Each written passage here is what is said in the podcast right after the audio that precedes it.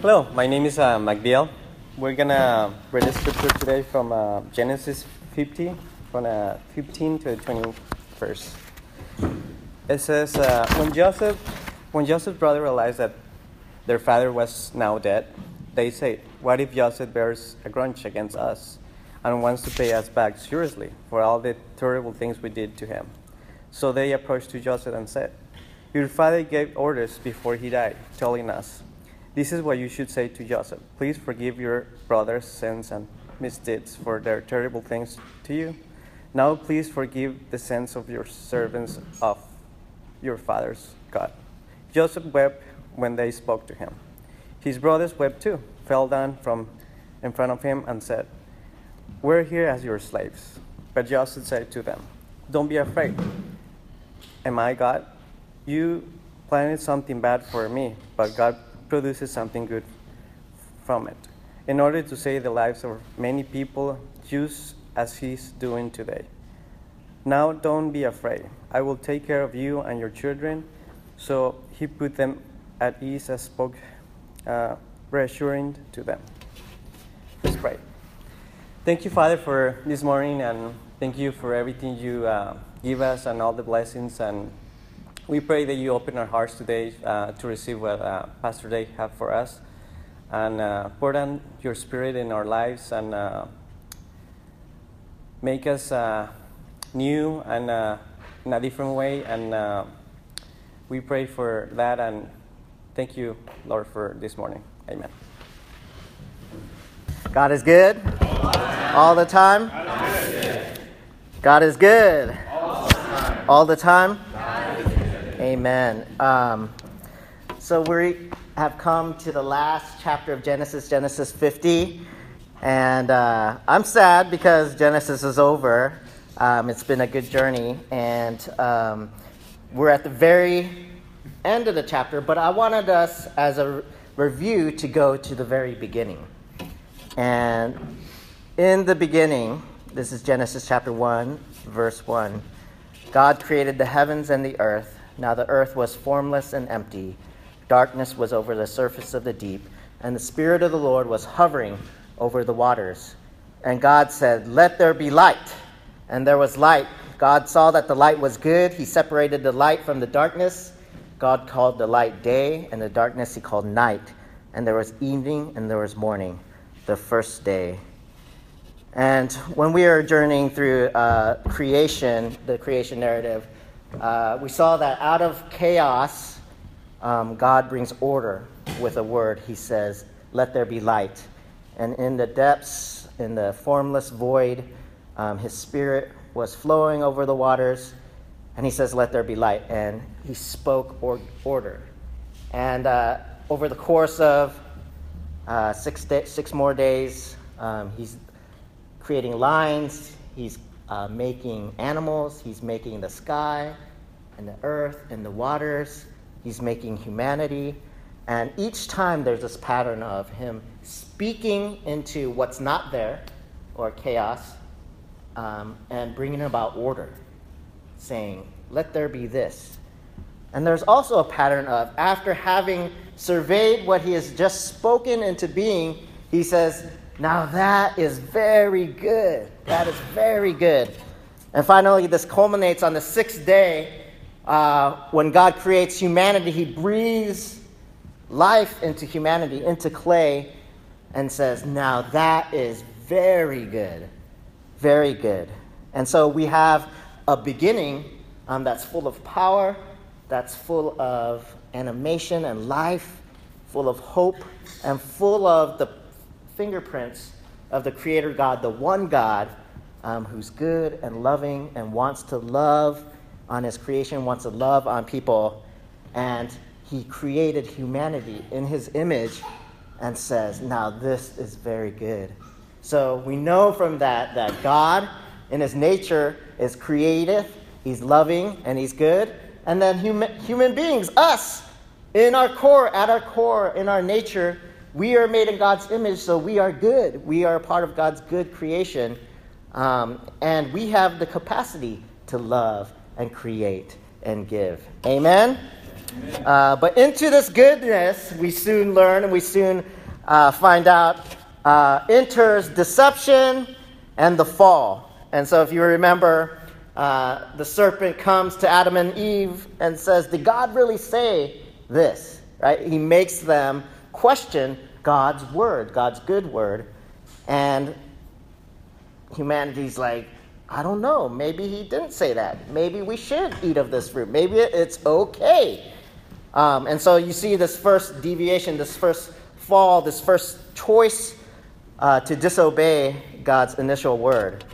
And then throughout our Genesis, we see um, kind of the consequences of sin and disobedience as it creates wedges between people, as it creates wedges in relationships brother against brother, wife against wife, daughter against father, cousin against cousin. And in the midst of the strife, the envy, and violence, as people live out their fears rather than living into their identity as God's image, as the Imago Dei, um, God nevertheless continues to speak creative, creative words, to speak new life, to speak grace, to recreate, if you will, um, to speak new creation uh, to speak mercy in order to restore and make right again that which was broken. Um, and in order to demonstrate his continued love for creation, his continued love for people, he speaks grace. He works to renew, he works to rebuild. Um, the other thing that I wanted to. Oh man, it wasn't on. The other thing that I had a whole outline, I was proud of it. Uh, so we're revisiting beginning to fall. Um, the other thing we learn in Genesis is that people forget, right? We forget our keys. We forget our family members' birthdays. Some of us forget our anniversaries, right? We forget to say thank you, and we begin to take for granted the most important people in our lives uh, when they give to us, give to us, give to us, and we forget. We forget that without them, we wouldn't have those things, and we take them for granted. We forget. And in, in Scripture, we see people continuing to forget uh, how good, how gracious, how merciful that God has been, how much He's provided for them, how much, even when they stumbled and made mistakes, He still brings good out of a bad situation. He still gives gifts, good gifts to people who've denied him or slapped his hand away.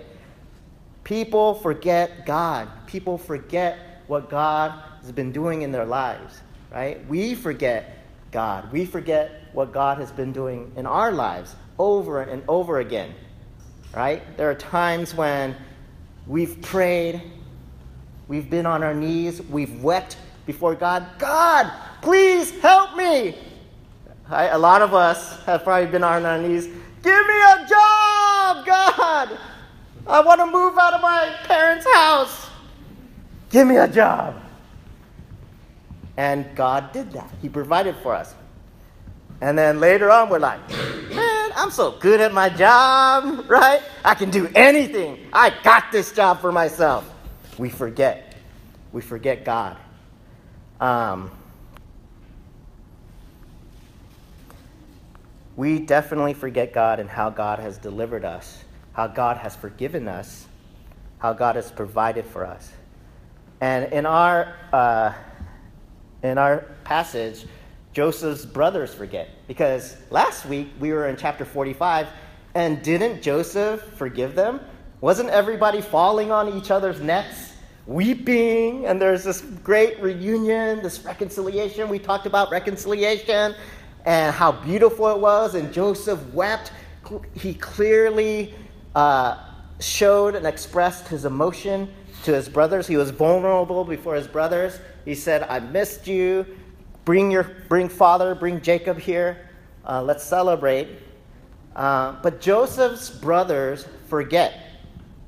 Even though they just had this reconciliation moment, and Joseph had dist- demonstrated amazing grace and mercy.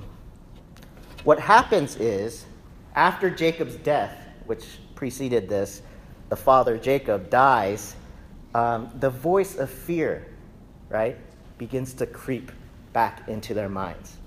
And they say, right? What if Joseph bears a grudge against us and wants to pay us back seriously for all the terrible things we did to him? And that's the thing, right? You know, you've heard it said, forgive and forget. And we always say, oh, forget it, forgive and forget. But really, right, when someone's wronged us or we've had conflict with someone, isn't it hard to forget? It's hard to forget because something reminds us or that thing, that pattern happens again, and we're like, remember when? Right?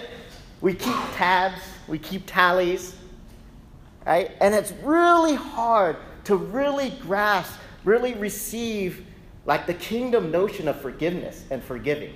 Right? When someone says, I forgive you, inside I'm like, oh yeah, I for- they've forgiven me. But really deeper inside, I'm like, I better not do that again.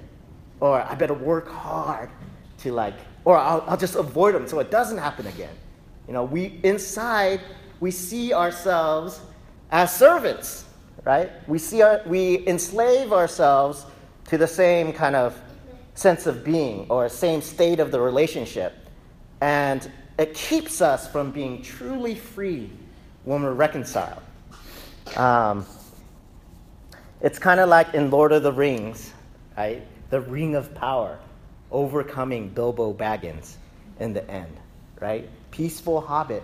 But all those years with the ring and carrying the ring, it's like, my precious, right? And that, that fire is always in there, remembering, remembering, that fear, right? And Jacob's brothers feel this thing. It's hard for them to remember. They forget what God has already given to them as a gift through Joseph is mercy and grace and a way out and a new hope, a new possibility, and provision for their family, right? From, from the famine, from starving.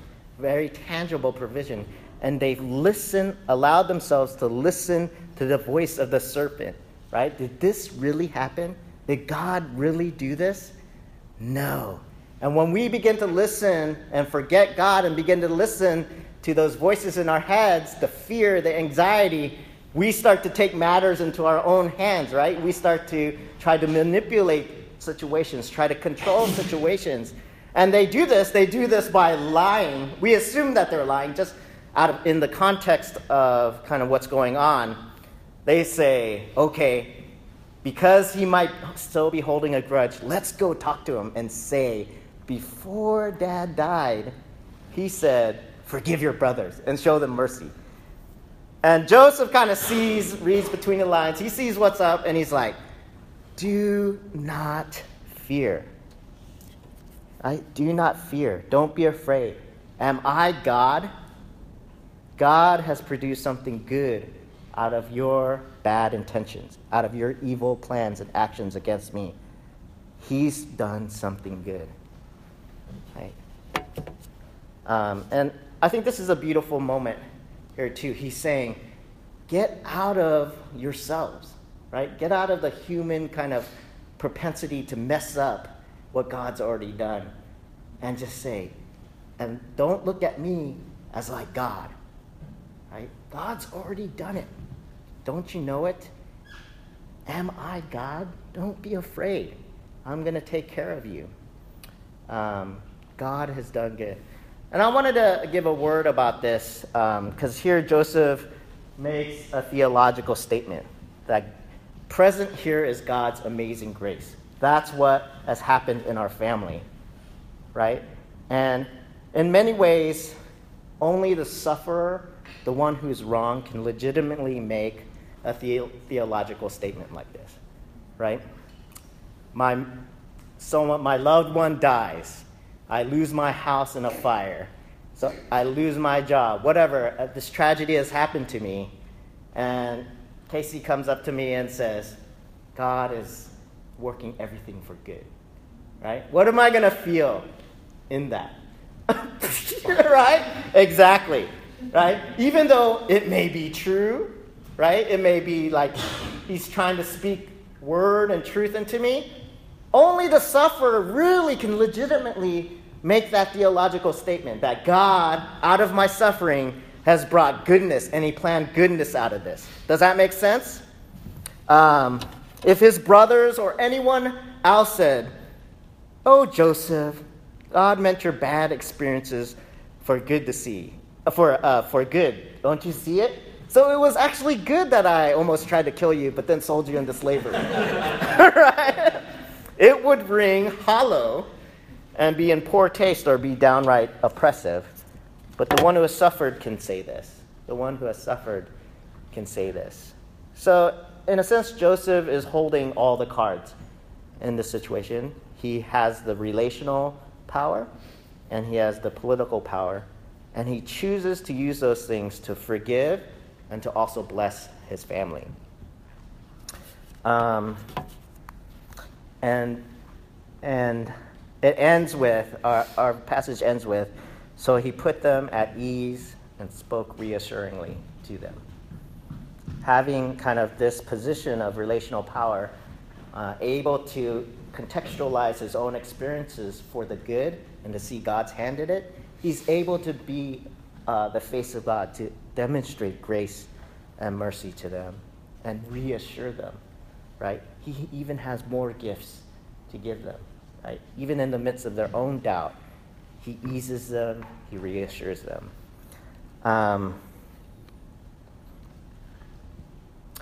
the chapter ends with Joseph uh, passing away and dying, and uh, he makes his brothers promise him that when he dies, they'll take his bones um, and take them out of Egypt and bury him in Canaan, um, just as they did with Jacob. When Jacob dies, uh, even the Egyptians, all the brothers, they had this huge procession and took his bones out of Egypt um, to the cave in Mamre uh, and uh, buried him in Canaan. And this is Joseph's wishes, wish as well. But uh, as a side note, this doesn't happen for like 400 years.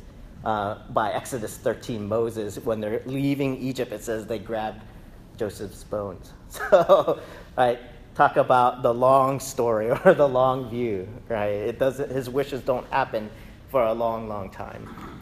Um, but I wanted to draw away some takeaways uh, from this. And the first is kind of this notion of reconciliation, a system of reconciliation, right? Or a mindset of reconciliation versus that of retribution, right? A system of rep- retribution or payback would make for instance, the young prodigal son in Luke 15 come back to his father's home saying to himself, At least I can say to my father, I'll be just a servant to you. You don't have to treat me as your son. I'll come back as a servant, right? There's this kind of sense of give and take, um, payback. You have to pay for the wrongs done. There's not the sense of, as Lydia said, we don't deserve it. God's grace, we don't deserve it. We receive it as a free gift, right? It's a, part, it's a free gift to our identity. Instead, we cast aside our true identity in God and say, I'll just be a servant, right? I'll be half a friend. We'll be frenemies, right? We'll, we won't really reconcile. We'll just be frenemies, right? But there'll always be this little tension. Um, so that's a, kind of what I call the, a system of retribution. For instance, Reuben, I think it was Reuben saying to Jacob, right? If we don't come back with Benjamin, after we take Benjamin to Joseph, if we don't come back with him, you can kill my two sons. Right? What? right? Jacob's like, I don't want to kill my grandkids. Like, that would be triple loss for me. Right? But Reuben's like, here, if we don't come back with this, take my sons. His two kids are like, Dad, right? Thought you loved me. Right? That's kind of retribution, right? Payback, revenge. And revenge is kind of good drama, right? I, I, mentioned last week Korean drama, so much of it is built off of revenge, right? Someone, uh, anyways, um, revenge. It's good drama. It's easy drama. It's addictive drama. Um, but reconciliation is much more difficult, um, and yet it's, a, it's much more difficult, but it's the easiest thing to receive grace. Um, grace is a narrow path Revenge is much easier, grace is harder. Um, and this, this, this phrase, am I in the place of God, that Joseph says, I think that's deep because God is in control. We don't have complete control of our lives, much less other people's lives, right? We can control how we respond to conflict or wrong having been done to us and circumstances or someone coming to us and saying, You've wronged me. We can control our response. Um, but we can't control other people's response, right? Or other people's hearts. I can't make someone forgive me, right? If I do that, I'm actually doing a second wrong, right? I've wronged them. Forgive me for what I did. Forgive me. Hurry up, right? Uh, now I need forgiveness for that. Um, so we can't control other people's hearts or other people's responses. But true reconciliation in the kingdom sense, right? Uh, Christian reconciliation requires not two parties, um, but three, right? You, the other, and God. You, the other, and God. God creates the safe space, and God works on the hearts of both parties, of the people, to make, right? to bring something extra out of the, the closed system. You need God bringing something extra from outside to help that situation along, right? To, to, bring, to breathe His grace into it, right? To, create, to bring a sense of mercy into that system. Otherwise, that closed system will just, it'll never resolve itself, right? You need power, the power of grace. You need the power of God's grace um, in that situation. Um, so reconciliation requires three people, three parties. Um, we receive the gift of grace God wants to give both parties, right? And God brings grace and mercy and reconciliation that lasts, that's long lasting. Not like this, not like a cheap grace or something that we'll forget and like uh, nothing was ever resolved. Um, and then, then the next thing I wanted to take away, uh, we mentioned this last week the long view versus the short view. If you'll notice, Joseph being 14 chapters long, like a novella, right? The next Joseph, uh, the book of the story of Joseph, is a bridge between Genesis and the, the story of the patriarchs and their line and God's promises and blessings, and Exodus, right? So the Joseph narrative is this bridge um, to the next book, which is Exodus. And the book of Exodus in that story is like really long, right? It's more like a, it is a book. Um, and so the story is stretching out, right? Through Genesis, we've had these episodes, and we are able to look at these chapter, two chapter, half a chapter episodes and talk about, you know, God's character, God's grace, God's working in the midst of people just doing their thing, God nevertheless works. And the story is stretching out, right? And getting longer and longer. Um, and the whole, the whole um, we talked about Jacob having to wait 14 years, right, for, what's her name? Rachel? Right? Joseph's bones were in Egypt for 400 years, right? Like, like fulfillment a whole, has a whole different, it's a whole different dimension um, of time. So it's stretching out. And we, as readers of Scripture, are privileged to have that whole narrative, that the scope of the Bible, the canon, before us, to see that throughout Scripture, God is one and the same. God continues to love His people. God continues to make a new way. People continue to forget, right? The pe- in Exodus, if we ever go through Exodus, you'll see the people forgetting right? Where's the water? Now I want bread. I want to go back to Egypt. It's like, we forget. And and the reader were like, stupid, stupid. Don't you remember God? Look at the long story. Look at the long view versus the short view. And then we remember, oh, I forgot too. I, I forget all the time. The story is stretching out.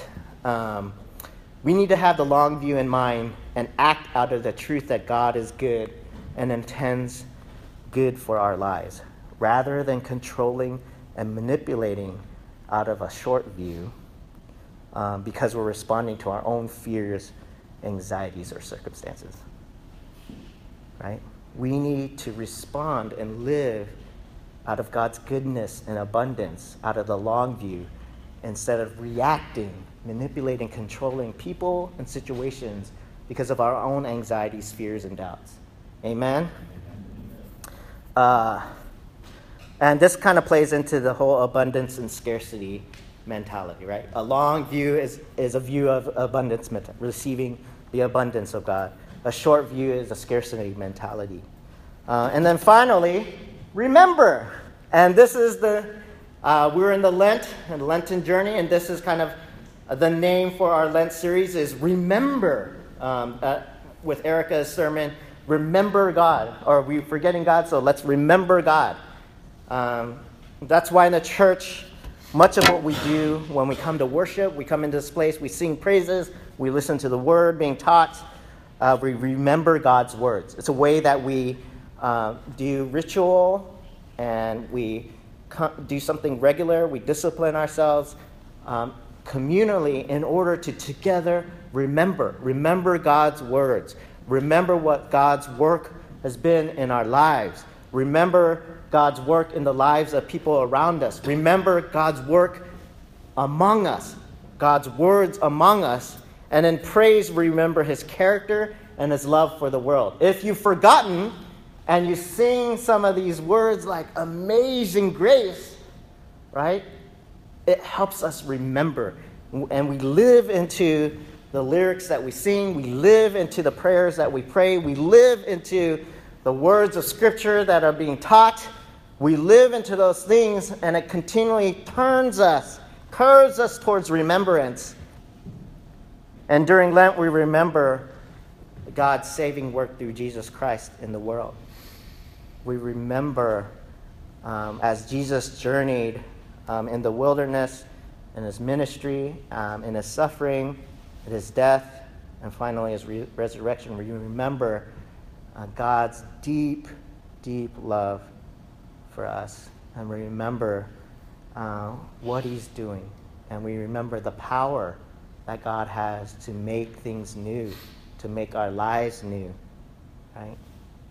To say, to reassure us, to say, don't, don't, you, don't you remember? Right?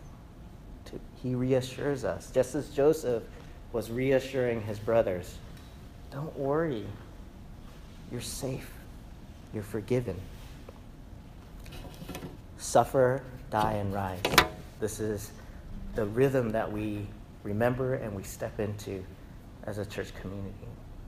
With Jesus, we suffer, we die, and we rise, knowing that God has the power to speak life, um, and God is good. Let's pray. God, thank you so much for your goodness. Thank you for your work in our lives. Um, help us to remember uh, we forget so many times um, of your goodness, so many times of the things that you've already done, um, the answered prayers, uh, the ways that you've provided for us, the ways that you've delivered us, and um, help us to see our circumstances, uh, to have a long view, and to see your hand um, in everything, and to be and to come to you and pray, saying, God, you've intended you've intended all of this for good. Um, we want to remember you and wait in anticipation for you to come and bless us and deliver us. In your name, amen.